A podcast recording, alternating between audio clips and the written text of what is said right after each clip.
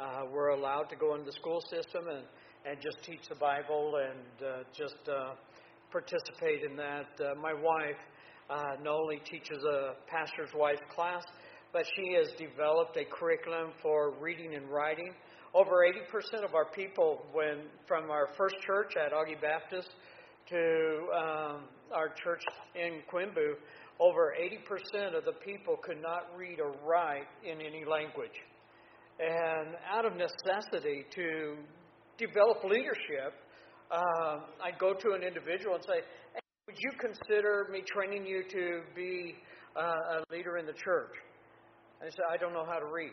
And over and over again, uh, that was the uh, response. And out of necessity, uh, Verda wrote a Um, curriculum uh, of the pidgin language, and uh, that is being used throughout the mainland and uh, uh, as far as teaching people how to read and write in pidgin, and it's a phonics-based uh, uh, curriculum. And then uh, not she not only raised our children, but developed the curriculum and taught literacy. Now she's teaching teachers how to teach literacy so that when they leave the Bible school, they can go back to their village and uh, conduct a literacy training uh, uh, class in their church. And the amazing thing that is many people uh, are saved as a result of that.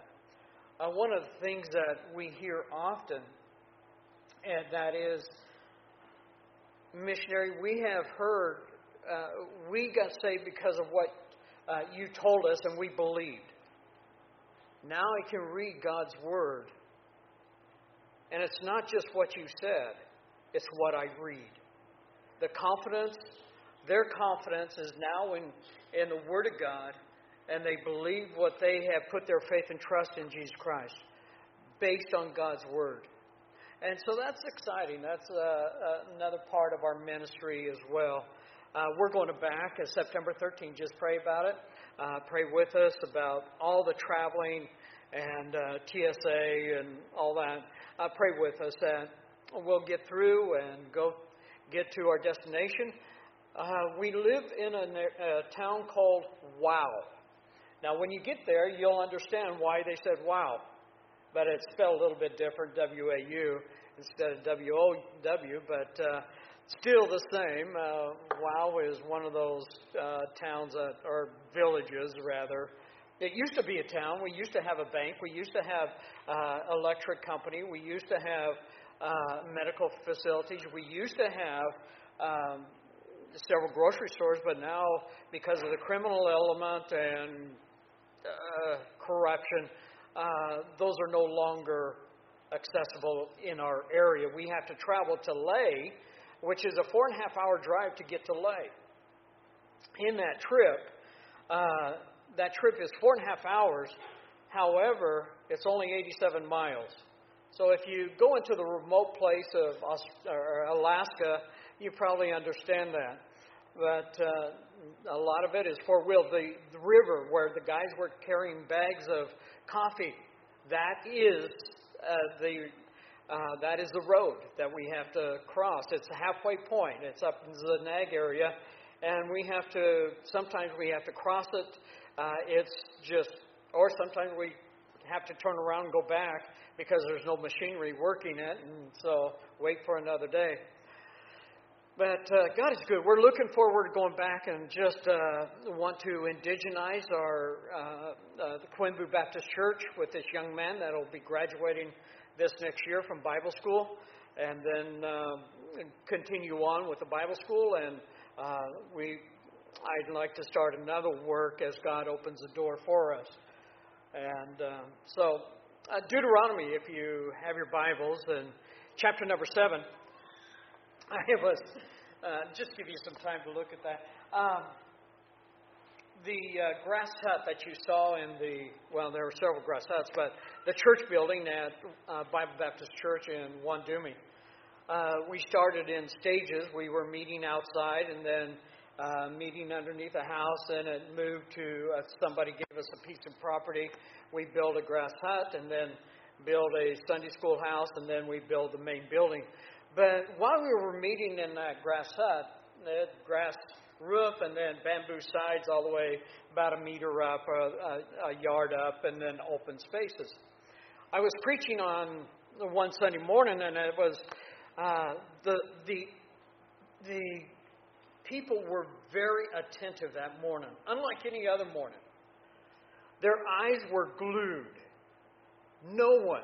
The children were not making any noise, and, and everybody was just almost deathly silent. I said, man, this is great.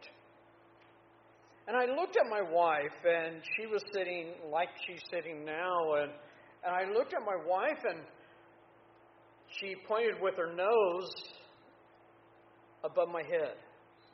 I looked above my head, and now the grass roof is a snake coming out over my head. I could not see it.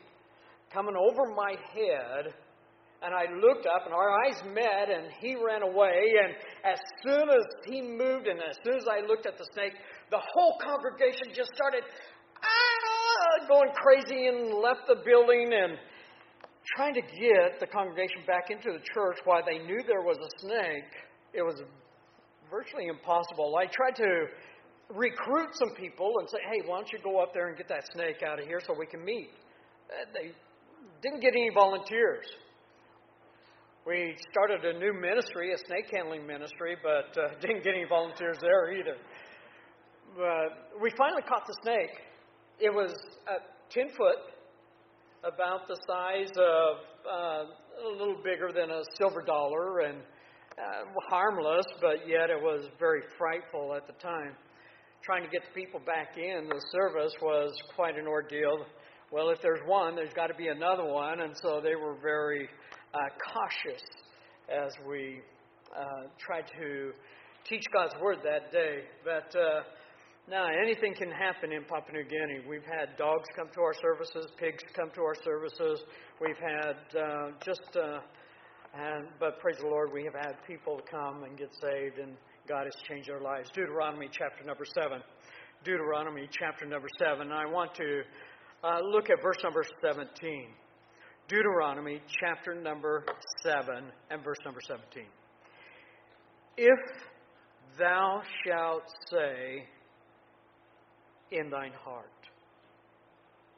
If thou shalt say in thine heart, these nations are more than I, how can I dispossess them? Thou shalt not be afraid of them, but shall remember what the Lord thy God did unto Pharaoh and unto all of Egypt. Verse nineteen. The great temptation which thine eye saw, and the signs of the wonders, and the mighty hand, and the uh, stretched out arm, whereby the Lord thy God brought thee out, so shall the Lord thy God do unto all the people of whom thou art afraid. Uh, thou art afraid. Drop down to verse twenty-one. Thou shalt not be affrighted at them, for the Lord thy God is among you, a mighty God and terrible. Father, this evening, help me to communicate your word properly. I pray that it'll be an encouragement, a challenge. I pray that it'll be a help to us as times in our lives we face things that are fearful. And Father, I pray that your will be done. And I, I ask that as we listen to your word, that we wouldn't just listen, but that we would become doers of it. I pray this in the name of the Lord Jesus Christ. Amen. Forty years have passed by. Israel, at one, at forty years ago, Moses was standing on this mountain and, and instructing the people about God is going to give us this land for us to inhabit. Forty years from this point, it was twelve spies were sent in, and ten came back and said, man, we can't do it. There's giants in the land. And Jew came back and says, no, with God we can do the impossible. We can take the land. You know the story. The Bible says that fear gripped their hearts, and as a result, they did not enter in the promised land. Forty years they wandered. This generation now standing at the very place where their father stood, they are now standing and they remember wandering in the wilderness. They've seen their parents die. They've seen their grandparents die. They've seen uh, God do miraculous things. And, and now Moses is instructing the children of Israel once again to not be afraid. But notice the wording. He says, thou shalt not say, where? In thine heart. Most decisions are made from our heart. And throughout Deuteronomy, we find in chapter number eight, it, guard your heart from being self-reliant. In chapter nine, we read, guard your heart from being self-righteous. In chapter fifteen, we read these words about guard your heart from being selfish. In chapter twenty-nine, guard your heart from sin. But here, we read, guard your heart from being afraid. Don't be like your fathers who stood in fear and rejected what God had for them, but moved in faith, believing that God will give us this land. There's an interesting study that was done by university back east, and, and the university did the study, and they had, in their study, they report that there's over seven thousand types of fear. Number one fear is fear of spiders. We have some big spiders in New Guinea. We have bird-eating spiders, and there's uh, spider, banana spiders that are, the body is as big as my hand, and legs stretch out, and there's all sorts of uh, spiders, poisonous spiders, and spiders that are cute and colorful, and but fear of spiders. Number two, fear of snakes. All sorts of poisonous snakes in Papua New Guinea. And uh, we came back from one furlough, and a snake uh, laid her eggs in our copy machine. And they hatched, and we started up, I didn't know, we started up, and out comes this body, this snake coming out, just a baby snake coming out of the copy machine. And then comes another one, and Uh, just, uh, yeah, there's uh, snakes in Papua New Guinea. Uh, but uh, number three, fear of heights and fear of spaces and fear of public speaking. Number ninety-eight, it's interesting. It was fear of zombies. I don't know, maybe they watch too many movies or something, but uh, literally a fear that they Um, saw in people.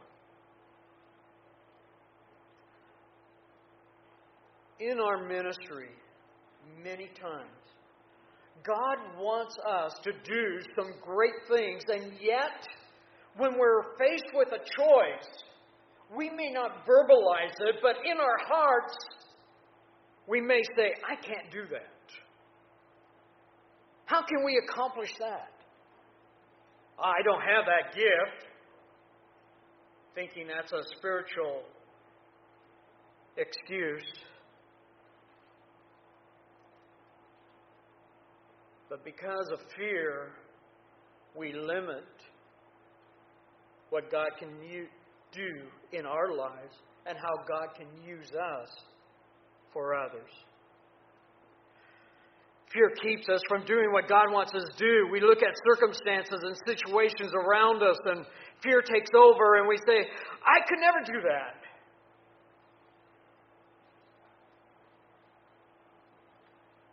But so many times, our fear, whether we realize it or not, will keep the gospel from somebody who desperately needs it and will spend an eternity in hell. Revelation twenty-one eight. I, it's an interesting. You you know it, and if but I want to read it, and you consider something in this verse, Revelation chapter twenty-one, and verse number eight.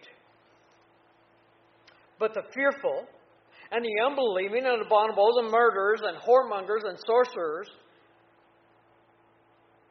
and idolaters, and all liars shall have their part in the lake which burneth with fire and brimstone, which is the second death.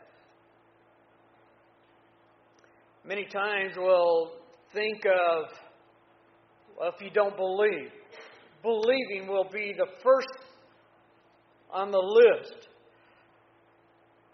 But if you notice, but the fearful. Why is that? In talking to our people in Papua New Guinea and people here in America, it is fear that keeps them from coming to know Christ as their personal Savior. Many times, they hear God's Word and they they have a, a desire to know more and a desire to be saved, but yet there's a fear that grips their hearts that, because they've been told by their religious leader, if you go to that Baptist church, if you accept Christ as your personal Savior, then what you tell me in confessional, I will tell the community.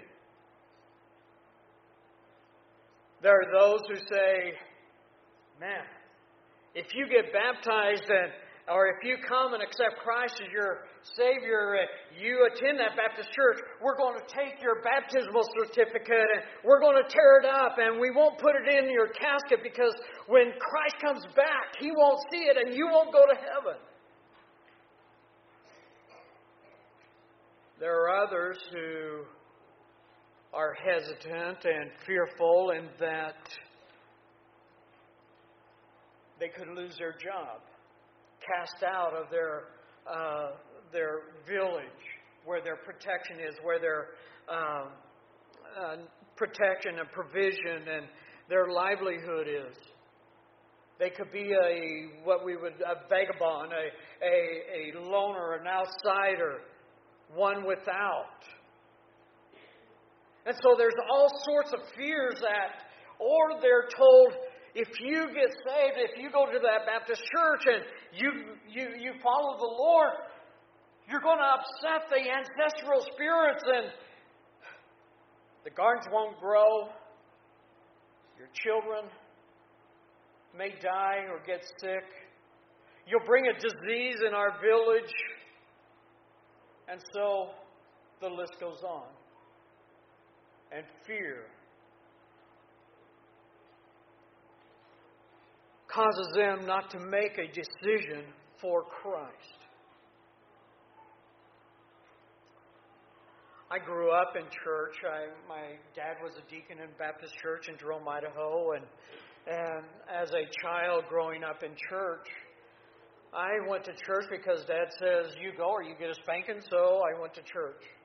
As a teenager, I never made a profession of faith, and as a teenager, I went because there were girls that I liked, and and I wanted to uh, be friends with them, and so I went to church. It wasn't until oh, uh, junior year in high school that a revivalist came, uh, uh, Al Lacey, and came and preached a message, and entitled The Whores of Hell. Uh, this was one of the verses that was used, that he used. But one of the things that just gripped my heart, it was the fear of, what will people say? What will my pastor say? What will my parents say? What will my friends say? When I came forward to accept Christ as my personal Savior, the young man, the man that dealt with me, he says, "What do you come for?" I said, "I need to be saved." He said, "Oh no, you're already saved." Don't ever say that. We don't know the heart. And I said, "No, I've just been playing. I come to church, but church didn't. If I were to die right now, I'd go to hell. Church is not the answer. Being good is not the answer. Accepting Christ is the answer, and I need to accept Him now." It was that time that I accepted Christ, but it was a very fearful moment. What will friends say, people say, parents say? What will they say? And I'm glad that fear did not keep me away, and everybody rejoiced in a salvation of a teenager, seventeen years old, who grew up in church.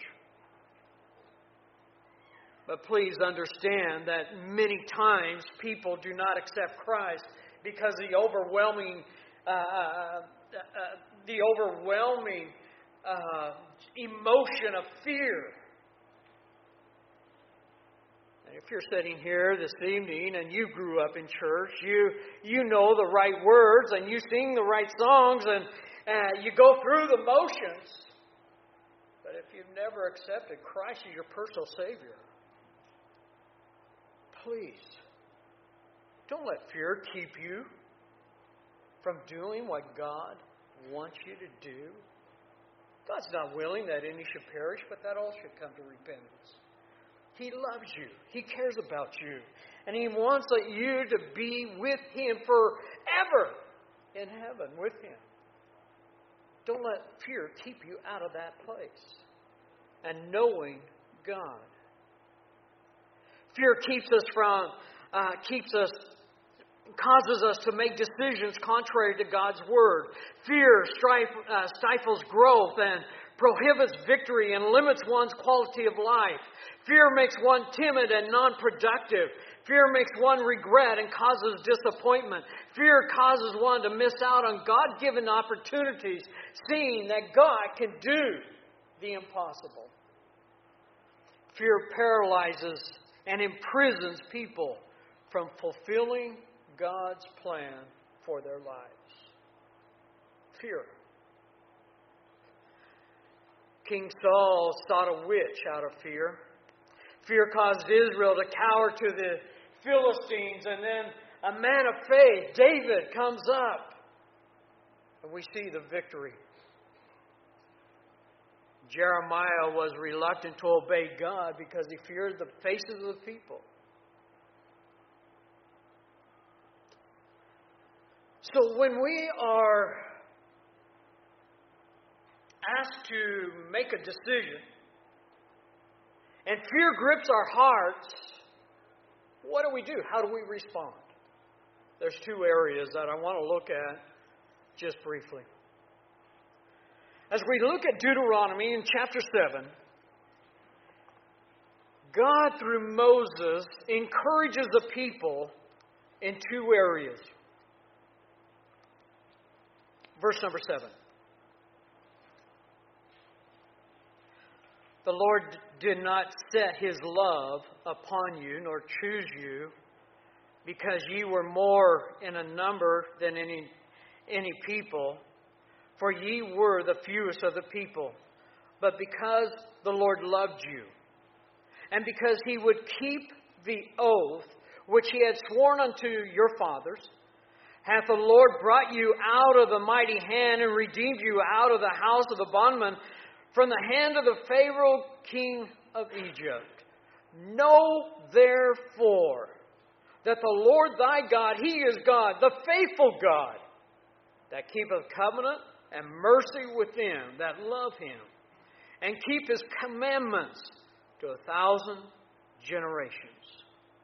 The first thought here is this, that when we are confronted with a fear, how do we respond? Knowing that God is there. Knowing that God loves us, that God um, will um, keep His promises.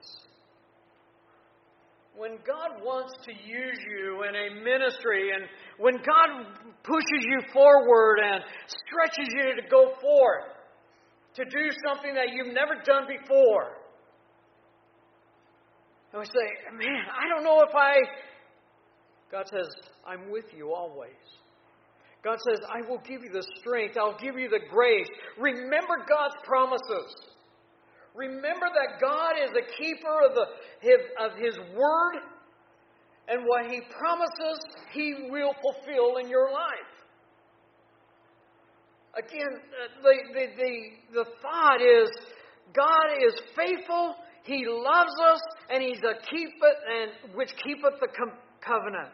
The mercy with them that love Him and keep His commandments to a thousand generations. Know that the Lord keeps His covenant, that He keeps His promises. And when God puts us in a position where we feel like, I could never do that, God's there. God's strength is available. God's Word is there to guide us. The Holy Spirit within us, there to lead us and to show us God's will in our lives. So remember God's promises. There are so many promises, but just remember God's promises. Number two, remember God's promises, but notice in verse number eighteen. Verse number seventeen, if thou shalt say in thine heart, these nations are more than I, how can I dispossess them? Thou shalt not be afraid of them, but shalt well remember what the Lord thy God did unto Pharaoh and to all of Egypt. The great temptations which thine eye saw, the signs and the wonders and the mighty hand, and the stretched out arm whereby the Lord thy God brought thee out, so shall the Lord thy God do unto all the people of whom thou art afraid. The second thought here, not only remember God is a God who keeps His promises, God who keeps His covenant, but also remember what God has already done in our lives. He's reminding the children of Israel, don't say in your heart, don't let fear make you do what your fathers did and reject the promised land, but remember what God did for your fathers, and remember what God did for you as a child going through the wilderness. The miracles that you saw, the hand of God. I think it's very important as parents that we teach our children and rehearse to our children our prayers and how God has answered those prayers. To share with our children the, the, the what God is doing and the miracles that are taking place in our lives. They need to know that the God we serve is a God who answers prayer, and a God who does miracles, and a God who does uh, works in people's lives and changes people's lives. We find that, I remember as a child, uh, growing up, uh, my dad was a dairy farmer, and we had acreage of uh, sometimes alfalfa, or we have uh, wheat this year, the year that I'm talking about. He had planted wheat, and he didn't have money to buy spray to kill the aphids.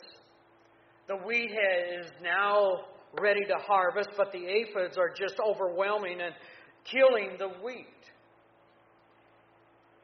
He brings us in and he says, we need to pray that God will do a miracle.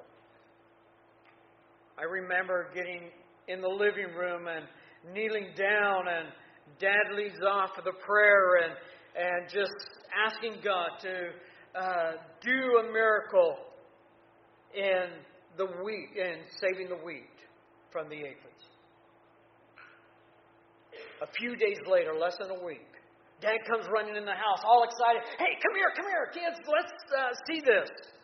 I said, Dad, what are you talking about? Look up here on the... At that time, we had telephone lines and, and power lines. And he says, watch on the power line, the telephone line.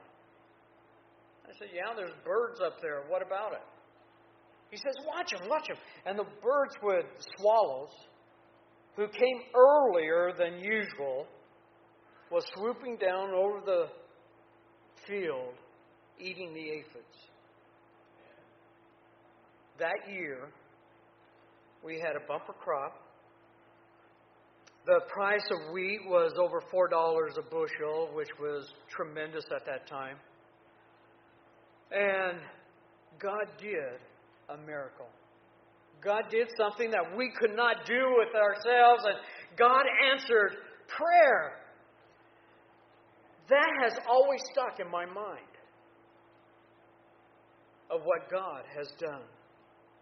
There are many other stories about how God has provided through the years, even in our own lives, on the mission field, and how God has protected us and provided for us, and how we have shared that with our children and over the years, praying that they would too understand and believe and trust that there is a God who loves them, who cares about them, who is a God who, who uh, will fulfill His promises, and that we will remember God, that we will not forsake Him, that we will not doubt Him, that we would not be fearful, but we would live in faith, knowing that God will take care of us.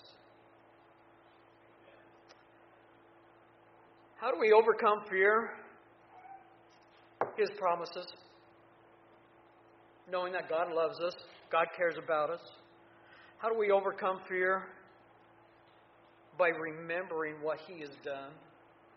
I can go back to Papua New Guinea, even though if you look at the stats, Papua New Guinea is ranked number ten in the world of the most uh, uh, what would you, criminal or uh, dangerous countries per capita. Why can you go back? Why can you live? Why can? How can you uh, go back and live in a country that is so? Well, people live in L A, people live in New York, and people live in other dangerous places. It's not about the where you live. It's understanding when God calls, He's going to protect. And understanding that it's not our where we're at logistically, but who's with us presently. Remember what God has done. Remember His promises. Remember. And so, because I can remember what God has done, and I rehearse that, and I can, okay, God, You want me to go forward. You want me to take on this new ministry. You want me to do this. God, You've looked after me here. You've looked after me here. I'll step out and do what You want me to do. As a teenager, I was very introverted. I still am. And in high school, speech was required. And I just, when it was my turn to give a speech, I skipped class. And finally my teacher, Missus Stevenson, uh, she caught up with me and she says, Gary, if you don't give a speech, you're not going to graduate. And if you don't graduate, what are you going to do? You can't go to college. I said, well, cows don't mind. But she says, I told her my feelings and my fear, and she said, okay, you give a speech. Make it ten minutes and I'll pass you. We agreed, and that ten-minute speech lasted for an hour and fifty minutes, seemed like, but actually it was an hour, a minute and thirty seconds. when I got done, I said, I'm never going to stand in front of people again. That is not who I am. I did graduate, but it was in a missions conference that God began to work in my life about service, about ministry. Missionary Jack Baskin, who at that time was a missionary in Korea, preached the missions conference in Jerome, Idaho, Bible Baptist Church. And I remember how God just began to work in my life. I said, no, that, I, it's emotion. I don't. And I kept putting it off, kept putting it off. And finally I said, okay, Lord, I'll, I'll surrender, but I'm not going to tell anybody about it. And God began to work in my life. I went and told my pastor. My pastor's response was, Gary, you'll never make it. You'll never make it. I went home and said, yes. And it was just an emotional experience that I was going through, and it's all right. However, that did not go away. God kept on working in my life about ministry. And I tried to explain to God that there's other people who are more qualified than I am. But yet, it was me he wanted. I said, Lord, you must be desperate. But who I am, and I will give my life to you for whatever. Now, went to Bible college, met my wife, forty years of marriage, thirty years in Papua New Guinea. The church has started. It's exciting to be able to go to a place where you just start teaching the Bible and get a group of people together and see somebody saved and give it, uh, baptize them, and a nucleus is formed and a church is formed, and seeing them grow from five, ten, fifteen, twenty, twenty-five, one hundred, two hundred. And indigenize that and move on and seeing God do it again. And I stand back over thirty years. And I say, that's God. That's God. God wants to use you. I am so glad that even though I'm fearful, even tonight, to stand before you, that God would take a farm boy, change him as a tool in the hands of an individual being used to serve God in a country I didn't even know existed until nineteen ninety-one. And how God has done something great. God wants to use all of us. God wants to use you in witnessing and in giving and, and in ministering. And, and yet, there's just something about doing something that we're not comfortable with, that we hesitate, we procrastinate, and we even look at somebody else and say, they would be better at that, not me.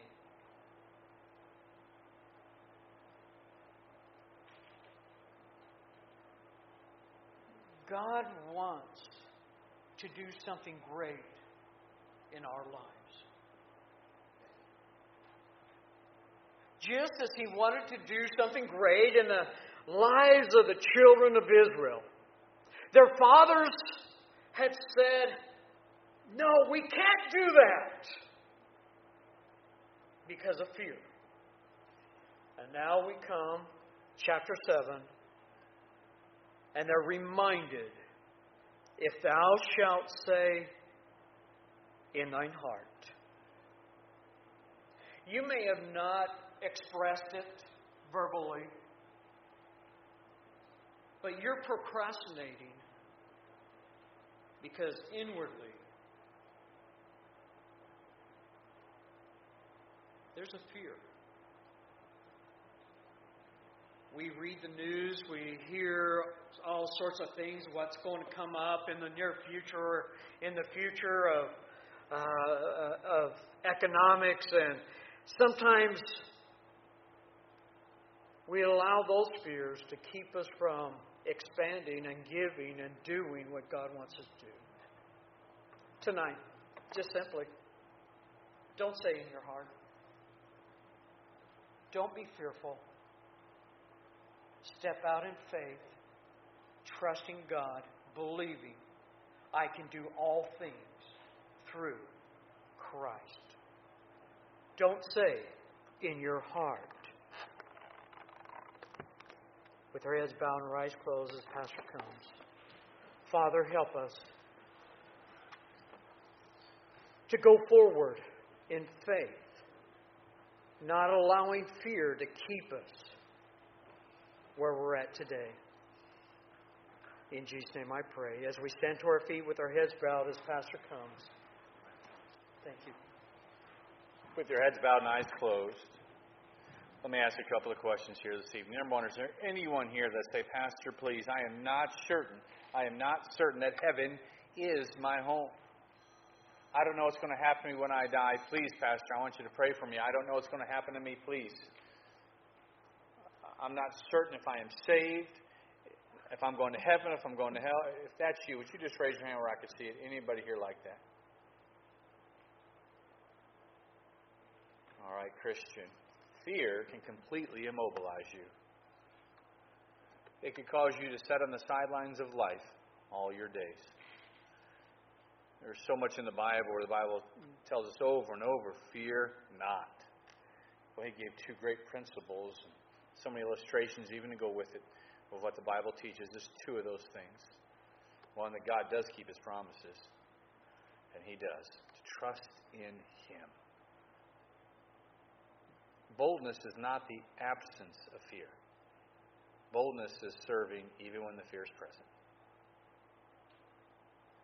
And fear, or and another way to handle the fear He dealt with, that the Lord stresses over and over throughout the Word of God, not just Deuteronomy, Deuteronomy chapter seven. Remembering what God did already. Seeing where He worked. God reminding His children of Israel of when I worked. David needed to remember what happened with Goliath. Peter needed, needing to remember when he's walking on that water all that he had seen Christ already do. And no doubt the Lord wants to use all of us. Don't let fear keep you from that.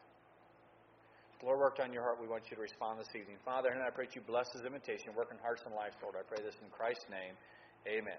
Let's all get our psalm books and turn to page three seventy-seven. And if you need to come and pray, you come and pray. three seventy-seven.